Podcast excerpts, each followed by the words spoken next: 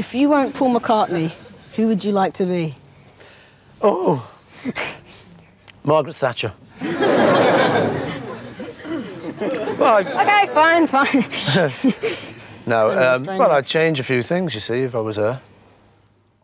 No, on second thoughts, maybe the clothes wouldn't suit me. nah, no, I don't think so. Who would I like to be seriously? Seriously. I don't know. Um, I don't really envy anyone, you know. Can I'm this man happy. be serious, though? Hey? Nothing. Don't worry about it. Anyway, thank you, Paul. Felix, you're welcome. And here's a and here's your last video, pretty pretty little head. Oh, great. I like that one too. Uh, anyway,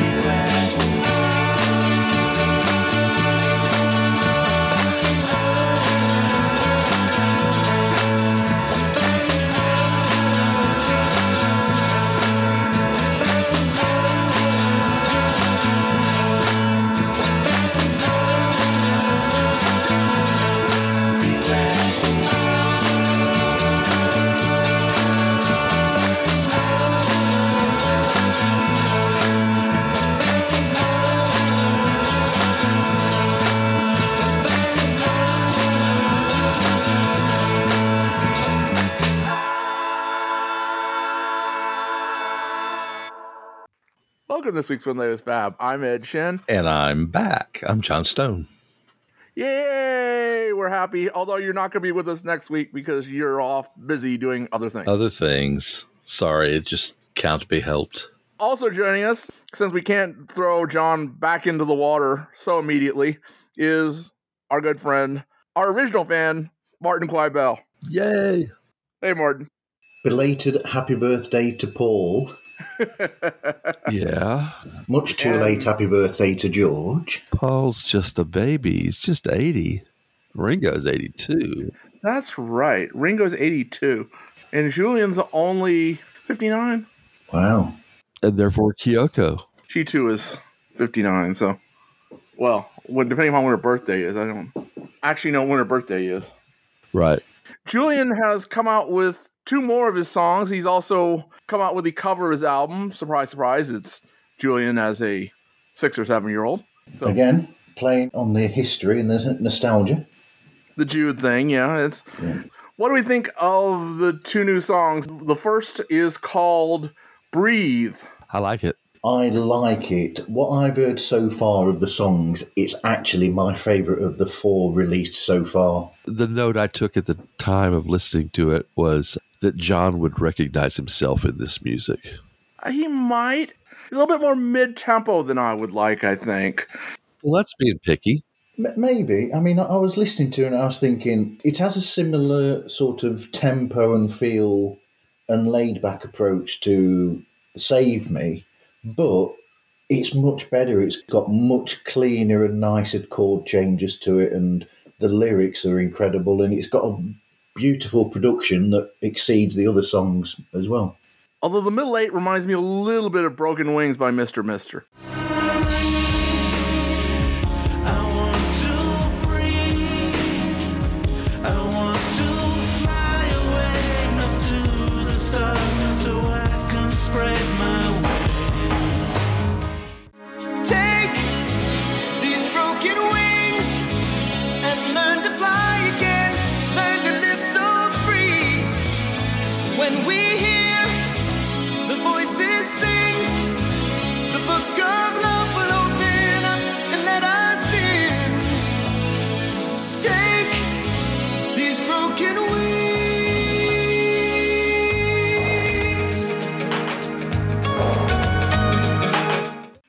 Always a bad thing. There's enough of it there. It's like, uh, okay, all right. He went saw Ringo play. I was about to say, perhaps he's going to do an album that's full of songs that sound like Ringo's uh, all star band, and he's trying to get in the all star band. What I've heard, I think this is going to be a cool album. Save Me, I liked. It's dramatic. It has a really good sense of melody. The first one was uh, what was it? Every Little Moment, which kind of sounds like Don Henley in a way. You know, it has an energy to it, so I'm I'm looking forward to it. Sounds like it'll be a decent album. Yeah, the Don Henley thing, I found that as well. I was listening to the drum machine programming, and, and that is, is the same sort of thing that he did back in the days when he was doing, like, you know, the uh, End of the Innocence and that sort of rhythm in the background, and Right, the, the, the mix of the programmed with the natural, real instrumentation mixed together that was used back then by Don.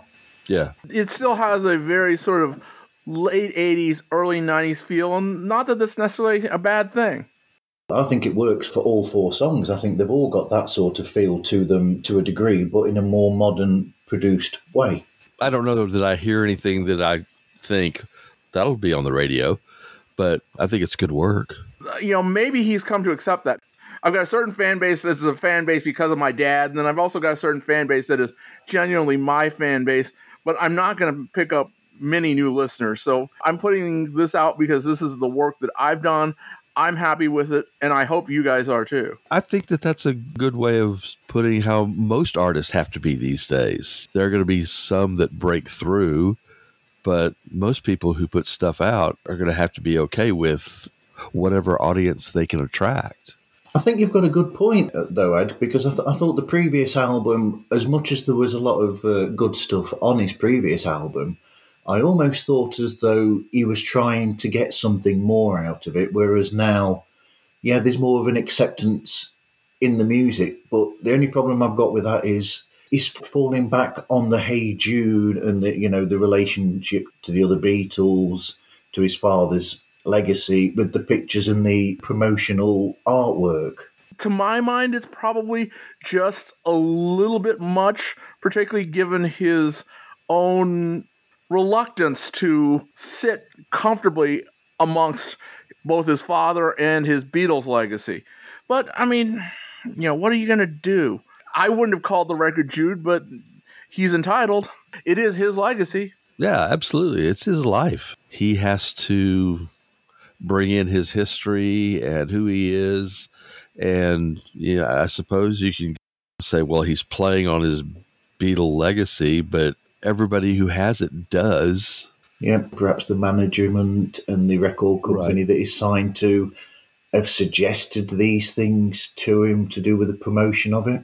Right. He has not had a reluctance to go back to that at any point in the past. There's the whole I don't want to know video. There's his last single, which was Lucy.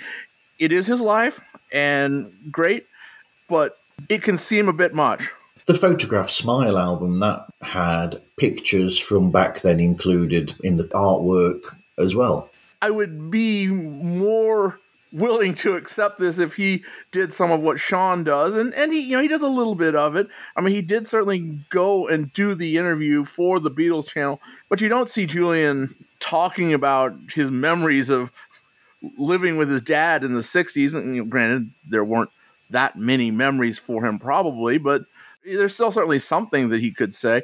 Or he doesn't even go and talk about Cynthia. I'd like to hear an hour of Julian talking about his mother on the Beatles channel sometime. Right. But I can understand his feeling of my life is not there for you to dissect. And uh, I certainly recognize what it did to my father. And so uh, I'll put out what I choose to put out. And I don't have to do that sort of thing or don't want to do that sort of thing. It's just kind of like the hunger of Beatle fans to hear more stuff. But I don't think he has any kind of obligation to meet that. Jane Asher does not want to go out and talk about her time with Paul McCartney, but she also doesn't ever bring it up. It's like it never happened almost. You know, if Julian did that, fine. Do any of us look at our previous relationships? Cynthia certainly did.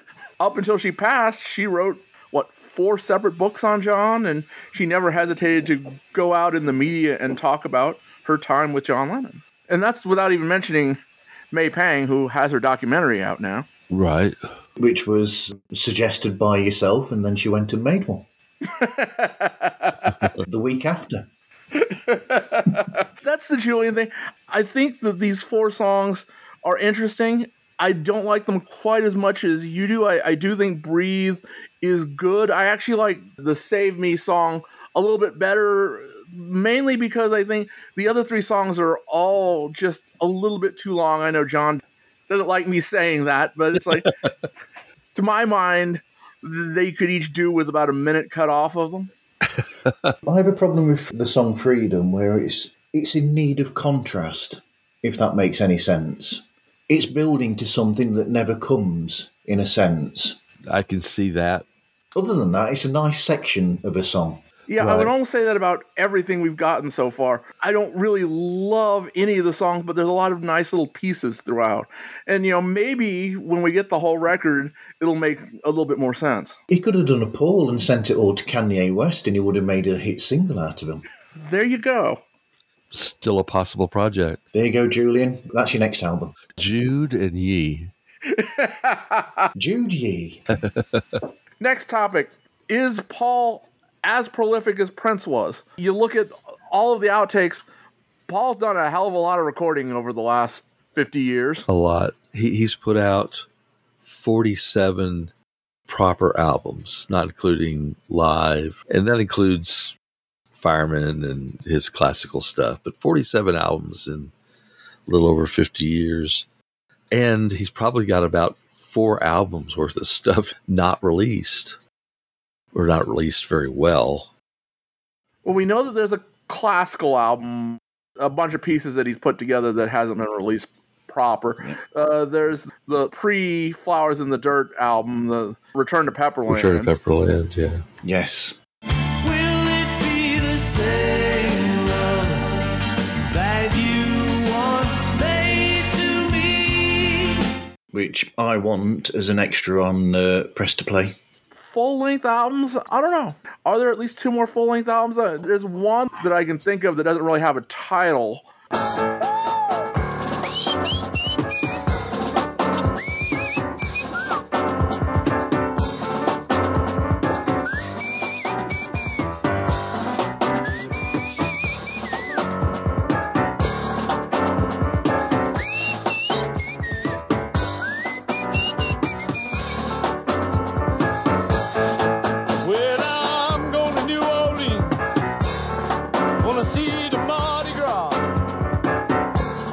Know why My Carnival isn't on an album with The Mess and Girls School. you know, there's a really good album out there. And there are songs, as we were talking about, Gotta Sing, Gotta Dance, Robert's Ball, which sounds like a Disney movie song.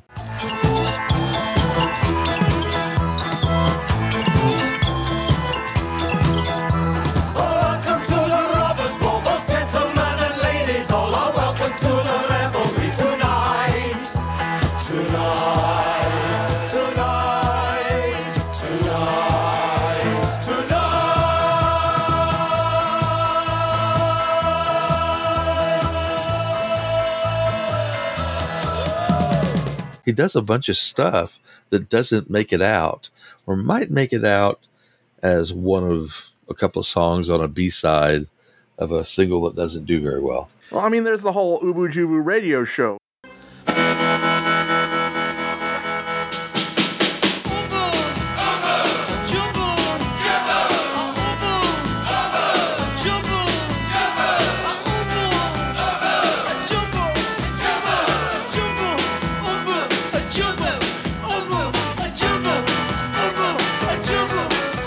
That's 13 weeks, and there's at least one or two real songs that he's never released on each of those shows. Yeah, right. So there's a lot of work. And so you have that, and you have bits and pieces. There are recordings of two or three versions of each of these songs. And I'm just saying, this man is prolific. And, you could hear bits and pieces where you can see he's just kind of jamming and getting some ideas together. And then he'll use a piece on something else, or it develops later on into something real. all that stuff takes time. You're in the studio, you're working. I'm just saying he's prolific. And if you didn't guess, this track is called Peacocks.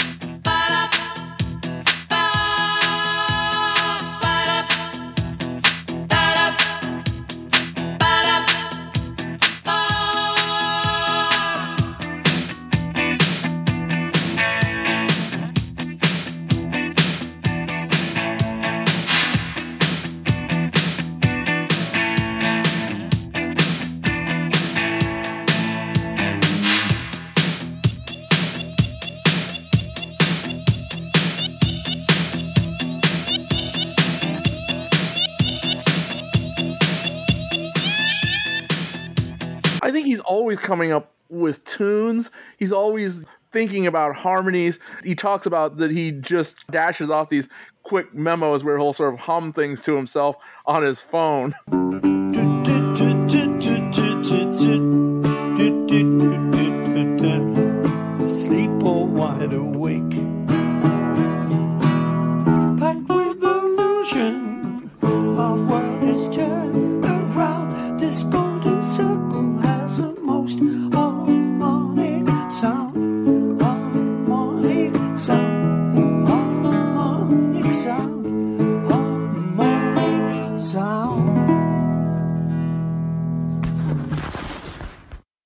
Yeah. Every single one of those could probably be picked out and turned into a real song. Yeah. He needs somebody like Rick Rubin or something. He, he needs just, you know, to, for Rick to say to him, all those notes that you've got, send them to me. I'll get back to you and tell you what you can make an album. Right. Well, there's something that he could do with Kanye. I mean, you, you know, Yeah. four or five seconds, that was actually kind of interesting from Paul's just little doodles. When you listen to a lot of these things, the range is incredible from little guitar riffs with a tune that never goes anywhere to big, massive productions of sound and just different genres. You better stop. You don't know where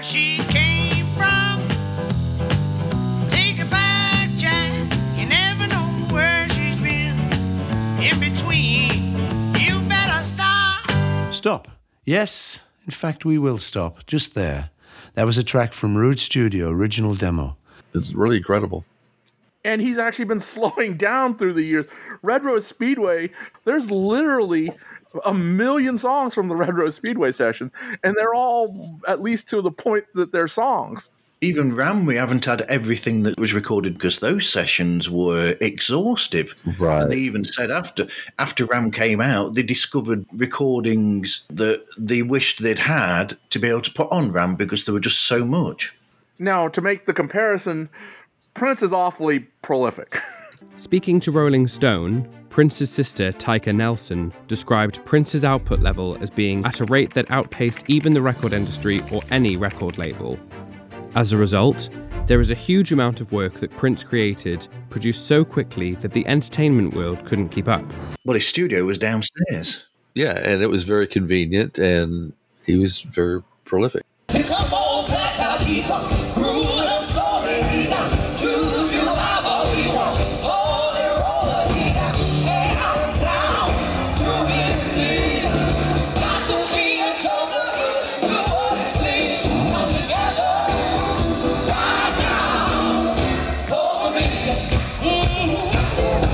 But you know, Paul's studio is not far from his house.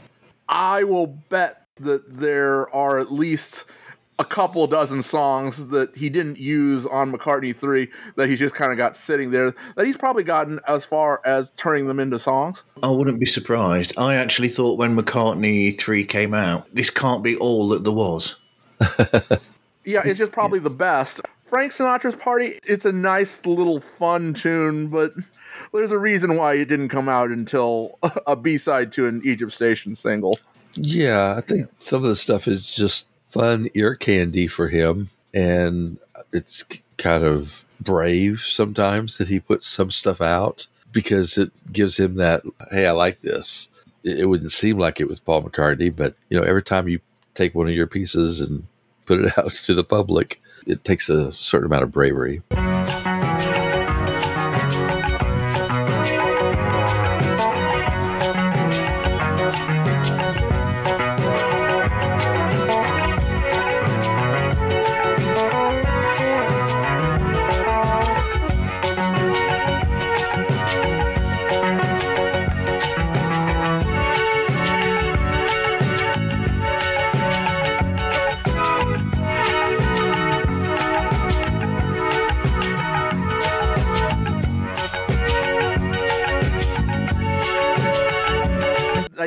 Kind of think I would have to give Prince the edge on that, just because we know that he's got at least a dozen LPs that have never been released, full LPs.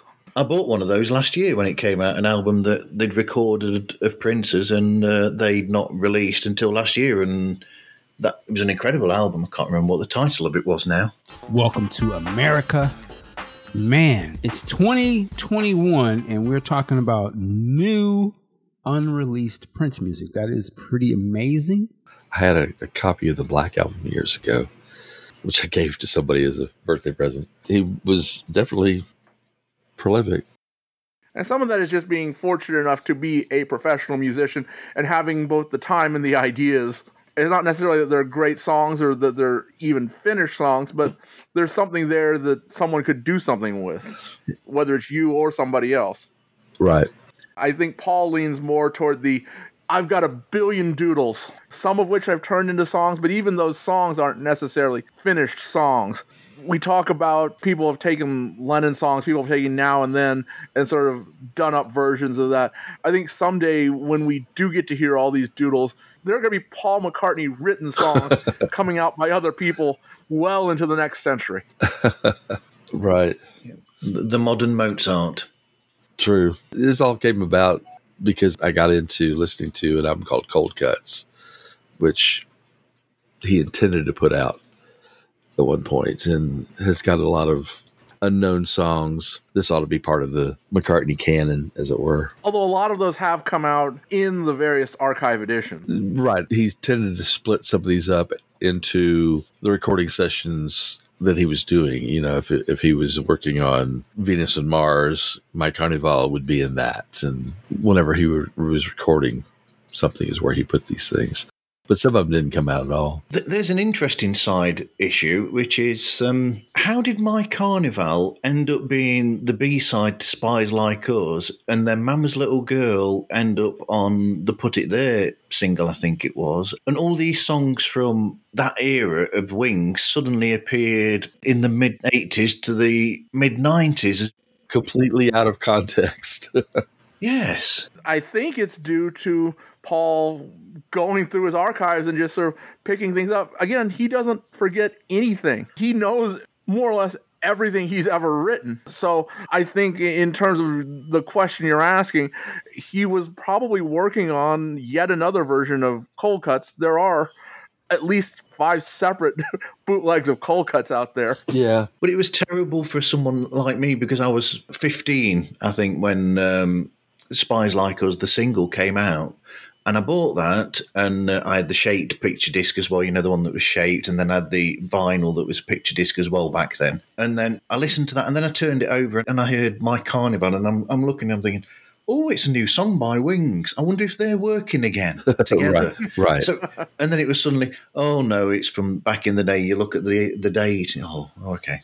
No, it's not. We'd had that on bootlegs forever because was it that year when he was at Mardi Gras they actually played it on the news?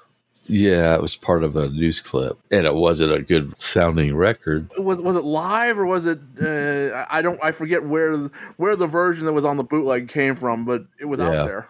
Mama's Little Girl, I can see putting it on the B side of Put It There because they're both guitar-y kind of song. They complement e- each other, but it was in a weird place. Technically, with the archive release of Red Rose Speedway, you've got two different albums there. Right. Yeah, the single album, the double album. And the double album, there's so much material on there that never ended up on the eventual album that you got an album's worth of material at least there that was new, that wasn't on the released version. Right. There's a song on Cold Cuts called "Best Friend." It was Yes. it was meant for Red Rose Speedway, along with the mess. I think that's probably when Paul was at his most prolific in terms of just writing material and actually taking it all the way to songs that could be performed. Right, but it made me think: was there meant to be a live section of Red Rose Speedway? You know, two live songs to be included in the album is just kind of unusual. Tis the prolific side of Paul. I think was still there towards the late seventies era of Wings as well, because you often hear Laurence Juber saying that even when they'd finished doing everything for Back to the Egg, they were still constantly in and out of the studio recording things that nobody's heard. The tug of war stuff.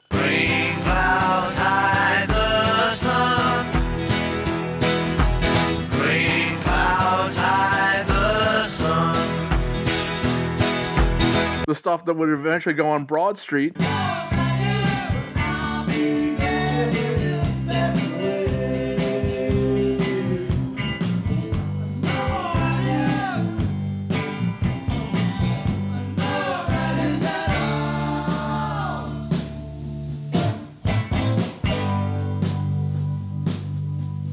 Wings demoed almost all of that. And yet none of those demos are anywhere yet officially. Well, that's why we need the Broad Street box set. It also kind of brings to mind the human relationship aspect of it. It's like, so here's a bunch of songs that we recorded as Wings, and then there comes a release from Paul where he's just done your work over. It's kind of a middle finger on a personal relationship. Yeah, but Paul was never the best at that anyway. right. Hello, Michael Leander. There's at least some of uh, a reason why people kept leaving Wings. Right. Ah, she can't be found, but love doesn't care. Doesn't care.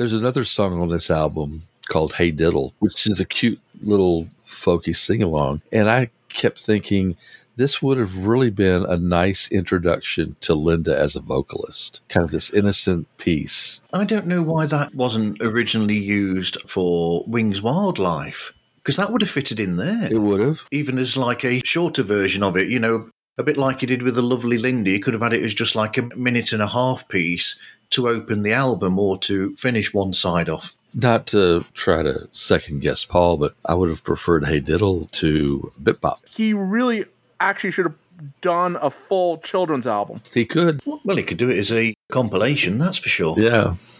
He's kind of gone back to that idea with Rupert and then with his themes to his animated things. Monster got up with them, and he did a little monster dance. He was so light on his feet, it was lovely. They went. They said, "This is our fairy dance,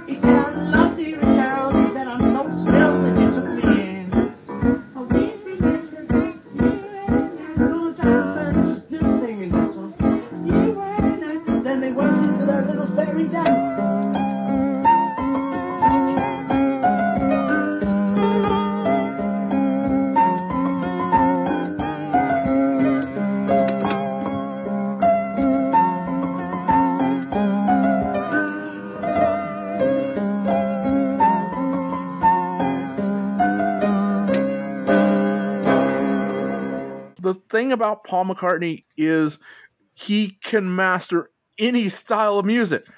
It's amazing. And you have to question do you think that Paul just wrote a couple of songs for his kids over the years? I'm thinking there's two or three albums somewhere where he's written songs for his kids.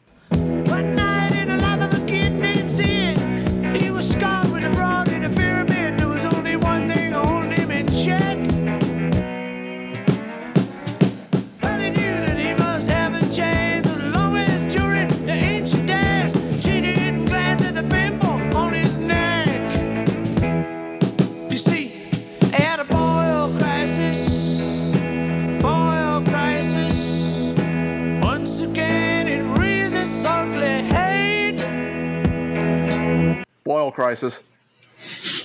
Well, he's written an entire Christmas album that nobody's heard. We've got his career plan for him. There you go. Yep. Prolificness. That will take us to our next topic. In the US, I think there was kind of a period where the rock press in general was really down on McCartney. Whenever things like this would happen, we'd get a telegram from Yoko mainly, I think, you know, sort of saying, um, congratulations, you know, getting really underground with all of this. And we're going, oh, dear me, you know. I mean, the US was just brutal. This is me going down in history as this weird character who's saying, oh, no, no, I'm afraid I've got to break the Beatles up. Nothing like that ever happened. I think it lasted for longer in the UK than it did in the U- US. I think it took a long time. I, I took note of this when I was doing research earlier, and I couldn't believe that he didn't get his first number one in the UK until Mull of Kintyre, by which time he'd already had five US number ones. Oh, yeah. Okay. When you say it was brutal, what period of time are you, you talking about? Pre band on the run, other than just a handful of songs, I mean, you know, there's certainly Uncle Albert, Admiral Halsey. There, he- he had some good, solid representation from the rock press, but I mean, Rolling Stone just criticized him to no end through the early part of the 70s. Creem Magazine, I just don't see it as being all that long, I guess is what I'm saying, because Uncle Albert was a number one hit. It was big, and that was 71. in terms of years, of course, it wasn't all that long because it was only, what, three years to Band on the Run. Not even that. Band on the Run was at the end of 73 and was really big into 74. I mean, it took a while to build, but a bunch of records off that. So I'm just saying, I know there was a period of time that he was considered passe. and uh, we did our own artwork. It was it was kind of funky period for Lynn and I. So when we kind of came together in this early period of ours, it got well slated by I think it was the NME saying, "Oh, this artwork is terrible." Actually, I like it to this day. It's it's a good laugh. and he would be considered passe again in his future. But at that point, it was relatively short time. So two and a half, maybe three years. It was almost as if he had been kind of looking at the fads of the time and trying to mimic that. I mean, his fashion sense was kind of like Slade. It didn't last all that long. He got it back, but I don't think he held on to it as long as some people think. He held on to the mullet for a long time. In the States, Band on the Run kind of changed everything as far Yeah. as how he was looked at. and his songs were big like three songs off of band on the run and two or three songs off of venus and mars well, he had a number one with My Love in the US. right that was kind of the beginning of it he was just coming off of the controversy of high high high and the slagging of rolling stone with their view of C Moon and mary had a little lamb and So I did to give Ireland back to the Irish as a protest. But then they said, oh, he's been slated for doing that. And now he's done Mary Had a Little Lamb in answer to that. Well, I'm, I'm sorry, I didn't think it out that great, actually. You know, it, what happened was I do things, as I say, that might just feel right at the time. Which is strange because looking at it, Hi Hi Hi did relatively well in the UK. However, My Love only just made it into the top 40 in the UK. Did it which really? is so strange. Yeah, it fit very nicely into what was going on in the US charts at that point. It wasn't like everybody was going, wow, this is a new sound McCartney. It was like McCartney had kind of produced what a lot of people were producing. You would have had hit singles from Chicago around that time. Elton John, Yep, Elton John for definite. That was his era, wasn't it, when he started to really make it in the States? Yeah. T Rex would have been big right about then. And then, sort of the latter half of Wings through the bust, I think McCartney held on to a pretty solid reputation here in the States. For quite a while. There's a whole new generation of people who probably have never seen him perform live before. We asked Paul how he felt he was being received. Well, I always felt part of all the peoples and all the generations anyway, just being alive here on Earth. Well, you know, I don't feel part of a set or a trend or anything. I just feel part of old people and part of babies. You know, I feel like we're all around and we're, so um, it, that doesn't kind of phase me, but uh, like, you know, playing to a whole new set of people with a whole new tour and stuff is uh, gas. I mean, he had some stuff that was successful that kind of ruined his street cred. With a little luck, was kind of twee. As much as everyone loved Mull of Kintyre, that seems to be something that people used against him. I don't understand that. How can a song be number one and sell millions and millions of records, but be bashed in such a way? Well, uh, for what I've read, it was because of its very success. It was inescapable. They played it so much, and your grandmother bought it and just grossed everybody out. We're going there into the famous line from John Lennon, aren't we, where he talks about Paul's granny music. well, I don't know if it was that. I mean, you know, there was a, a kind of authenticity to the feel of it. Bob Geldof actually said that when he first heard Mull of Kintyre, he actually thought that it was a cover version of a traditional folk song. Yeah. I mean, you know, Paul had the pipers with him. It was both in terms of the actual bagpipe players and everything else. And I mean, the other thing we can't forget, Denny Laine co-wrote Mull of Kintyre. I was about to say, not to put too fine a point on it, but the two of them together, Denny and Paul, the way that they both write, it's one of those perfect meetings there of minds where they've got the best of each of them in that one song. Yeah.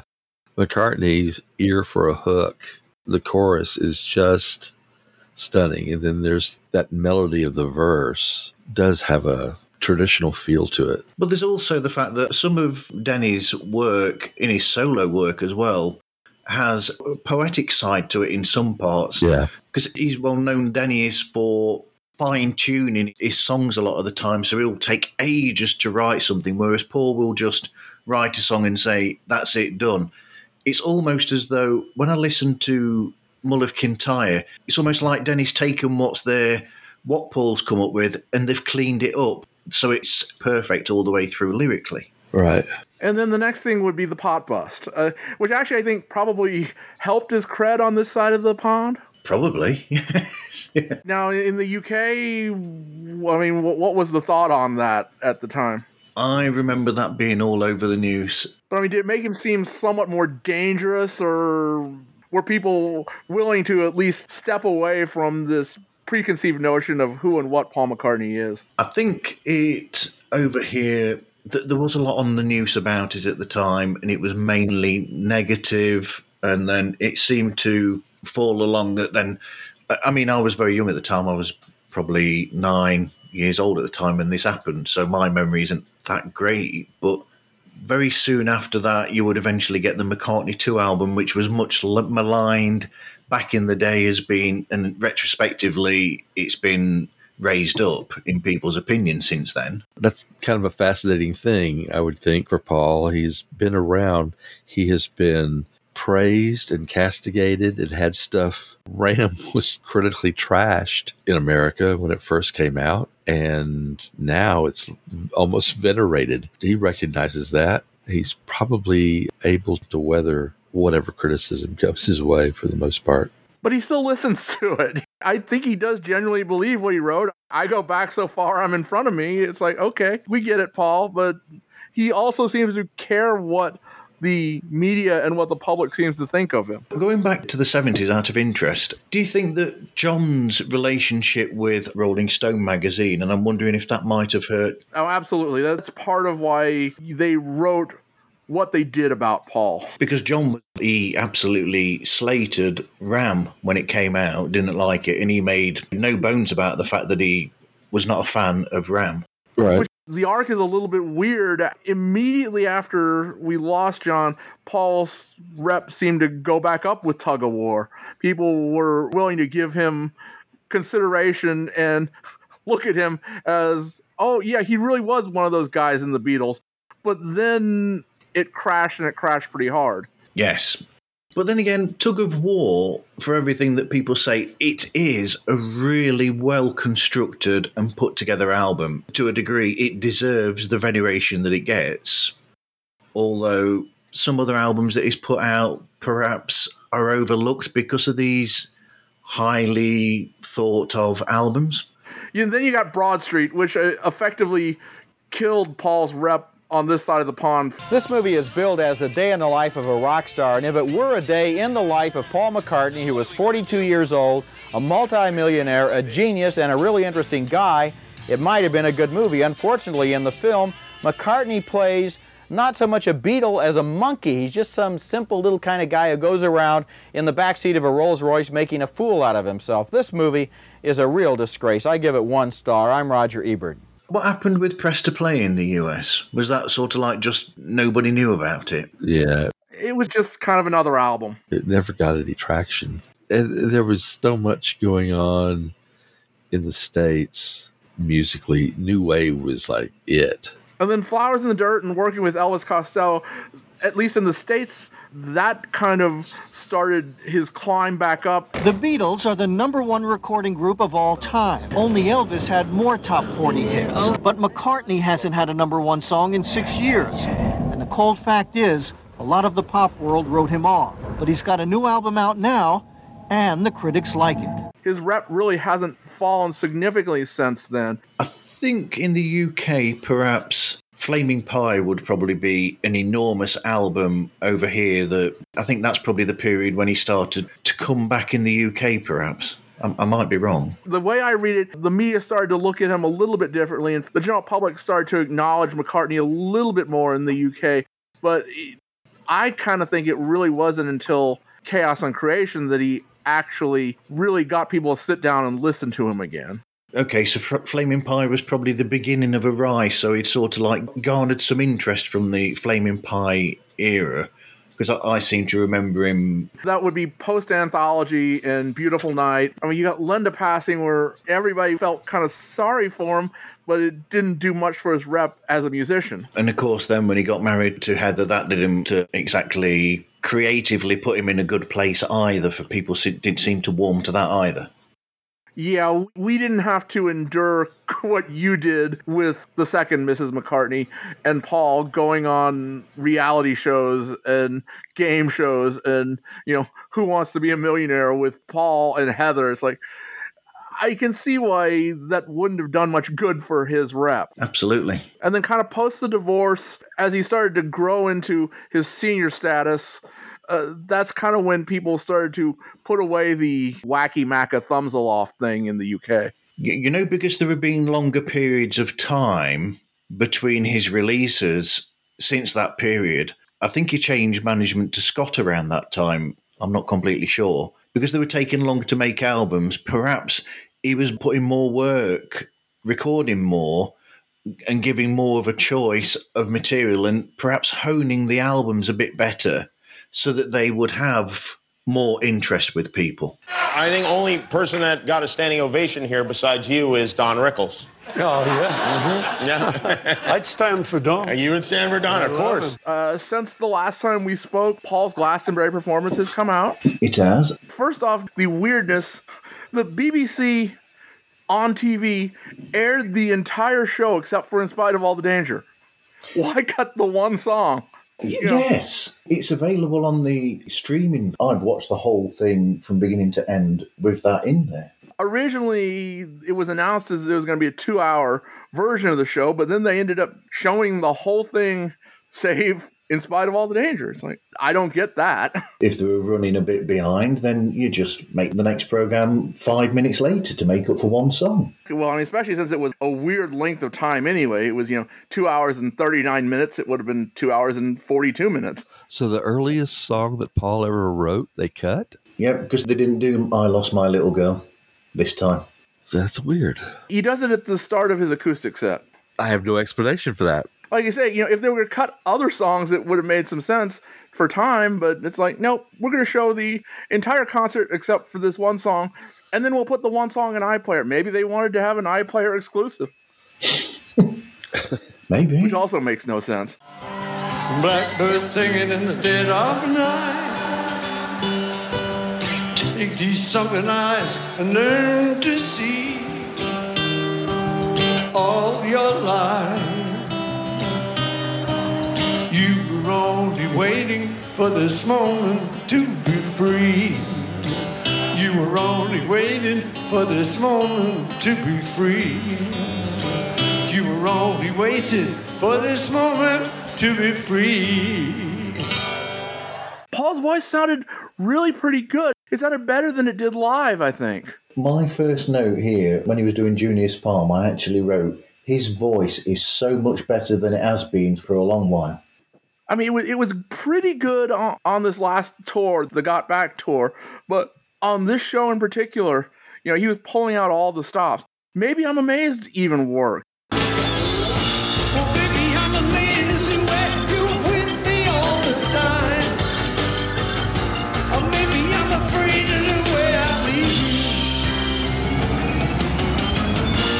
You know, there, there were a couple little slightly creaky moments, but for the most part, there was not one really sort of make you wince moment in the show.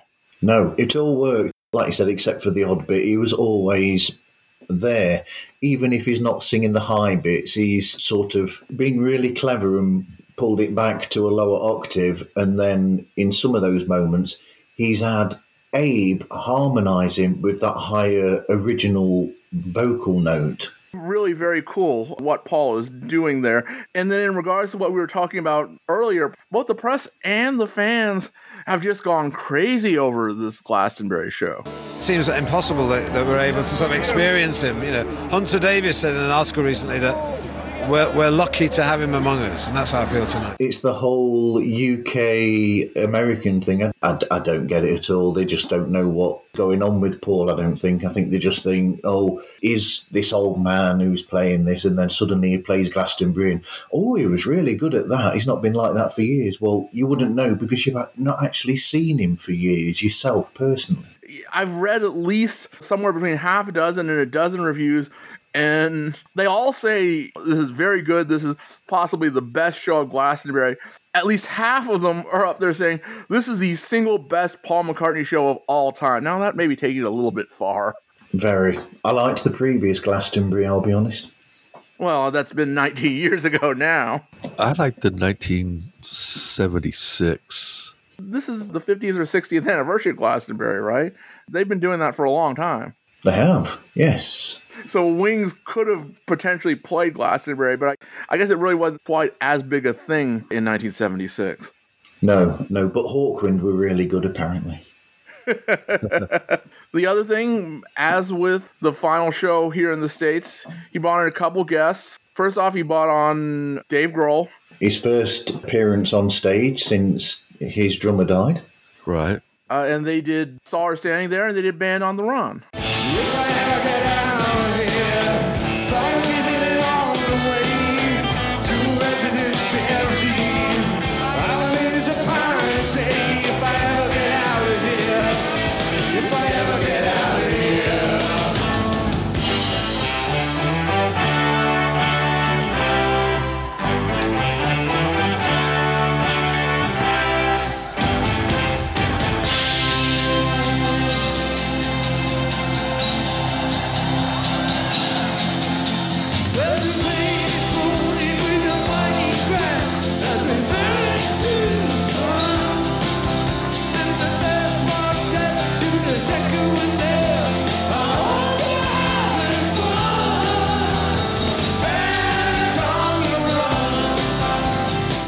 What did you think of the band on the run by the shared vocals? It was good. It wasn't anything fantastic, but I actually thought that there was more room for Dave to do something had he wanted. But, you know, you bring up a great point. You know, I he's, I would think he's still probably in some emotional place because of Taylor. So it was okay. I have an, an interesting what if scenario for you, John. What if Taylor Hawkins hadn't have passed away and both of them would have appeared as guests for Band on the Run and then Taylor would have taken some of the higher parts?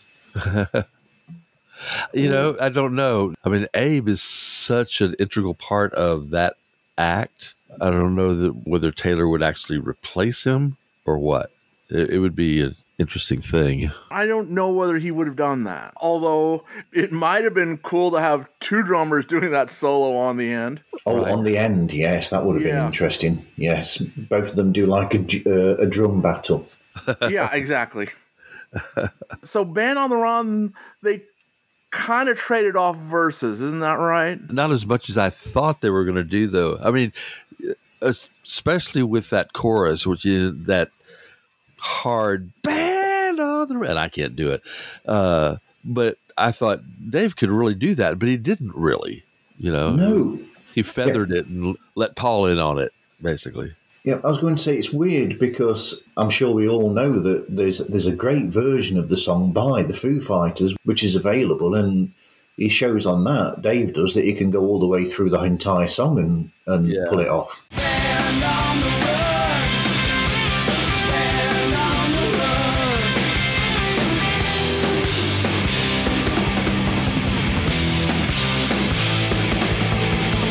Yeah, there's some tough notes in, in that song. But Paul still manages to hit them, more or less. Yeah, and Abe. and Abe. Well,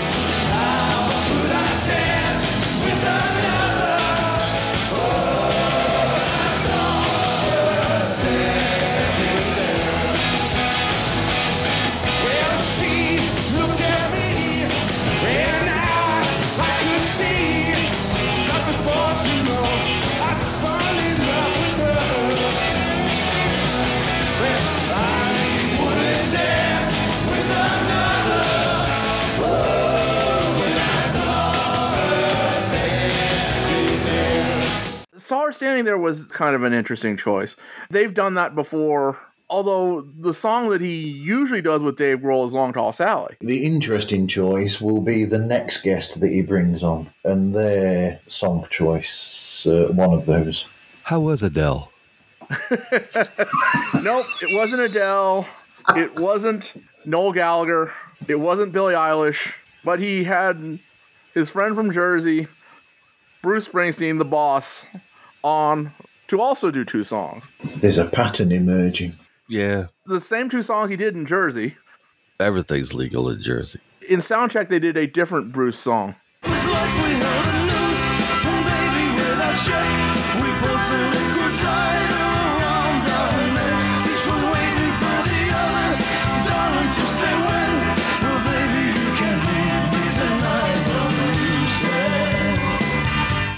And then Bruce Springsteen joined in the fun.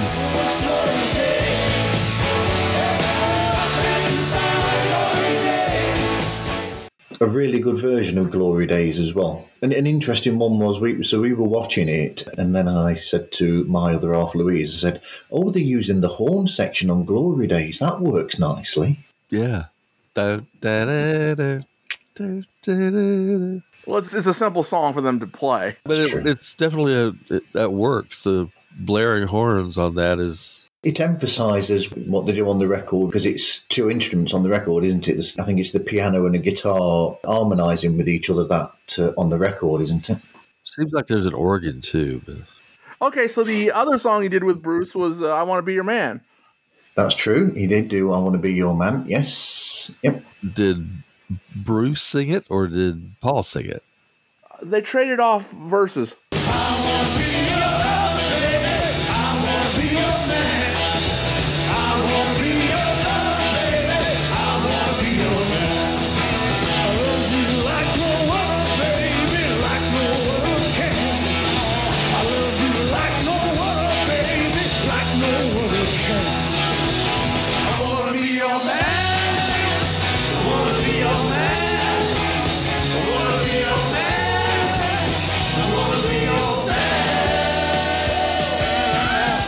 Yeah, but I, I got the impression that Bruce sang a, f- a bit more than Paul did.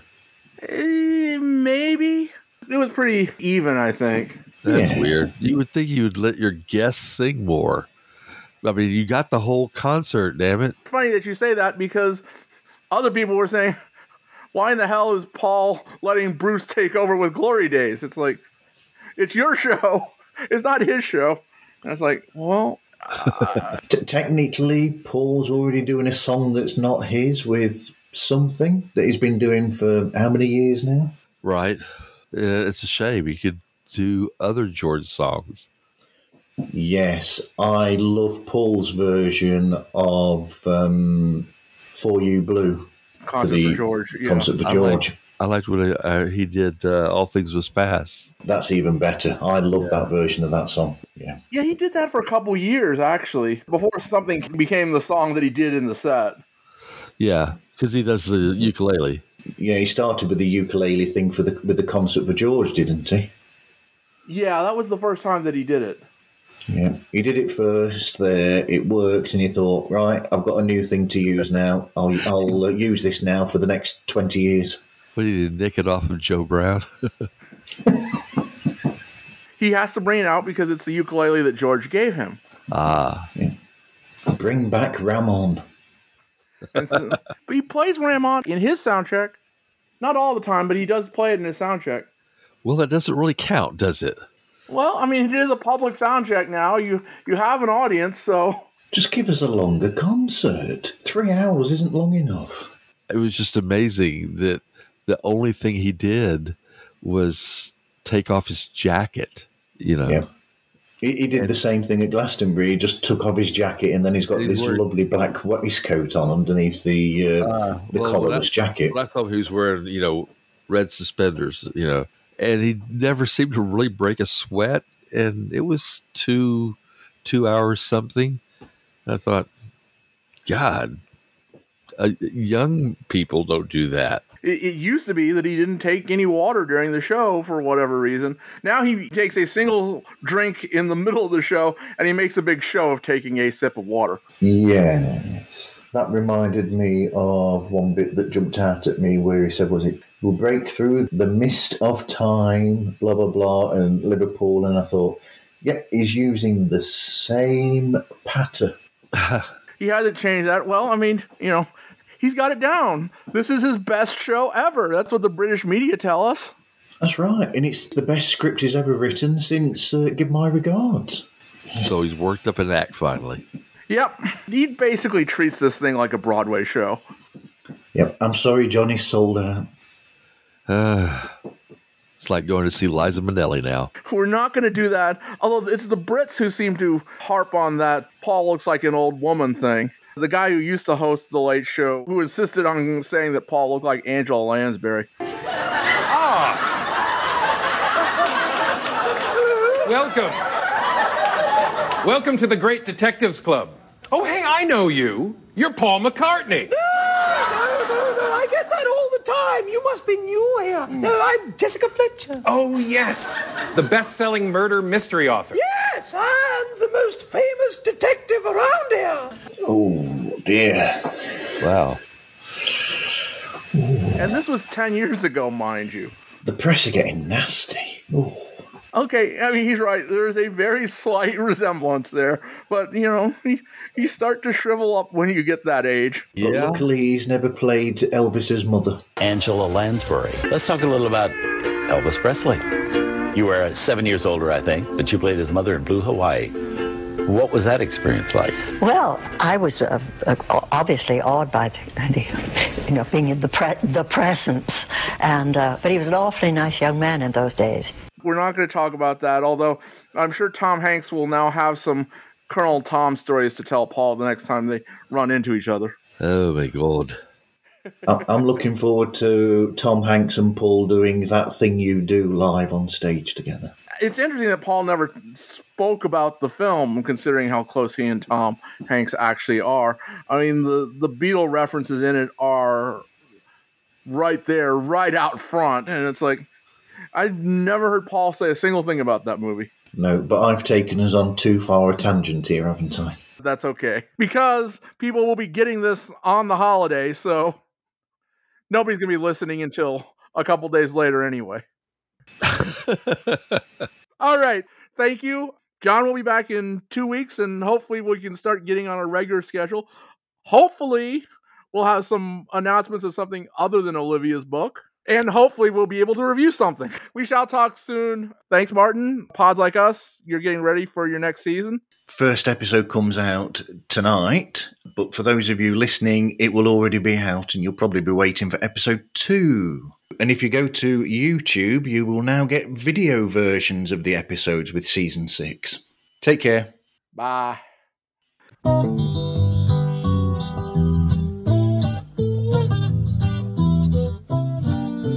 Subscribe to When They Was Fab on iTunes, Podbean, Stitcher, or wherever finer podcasts are found.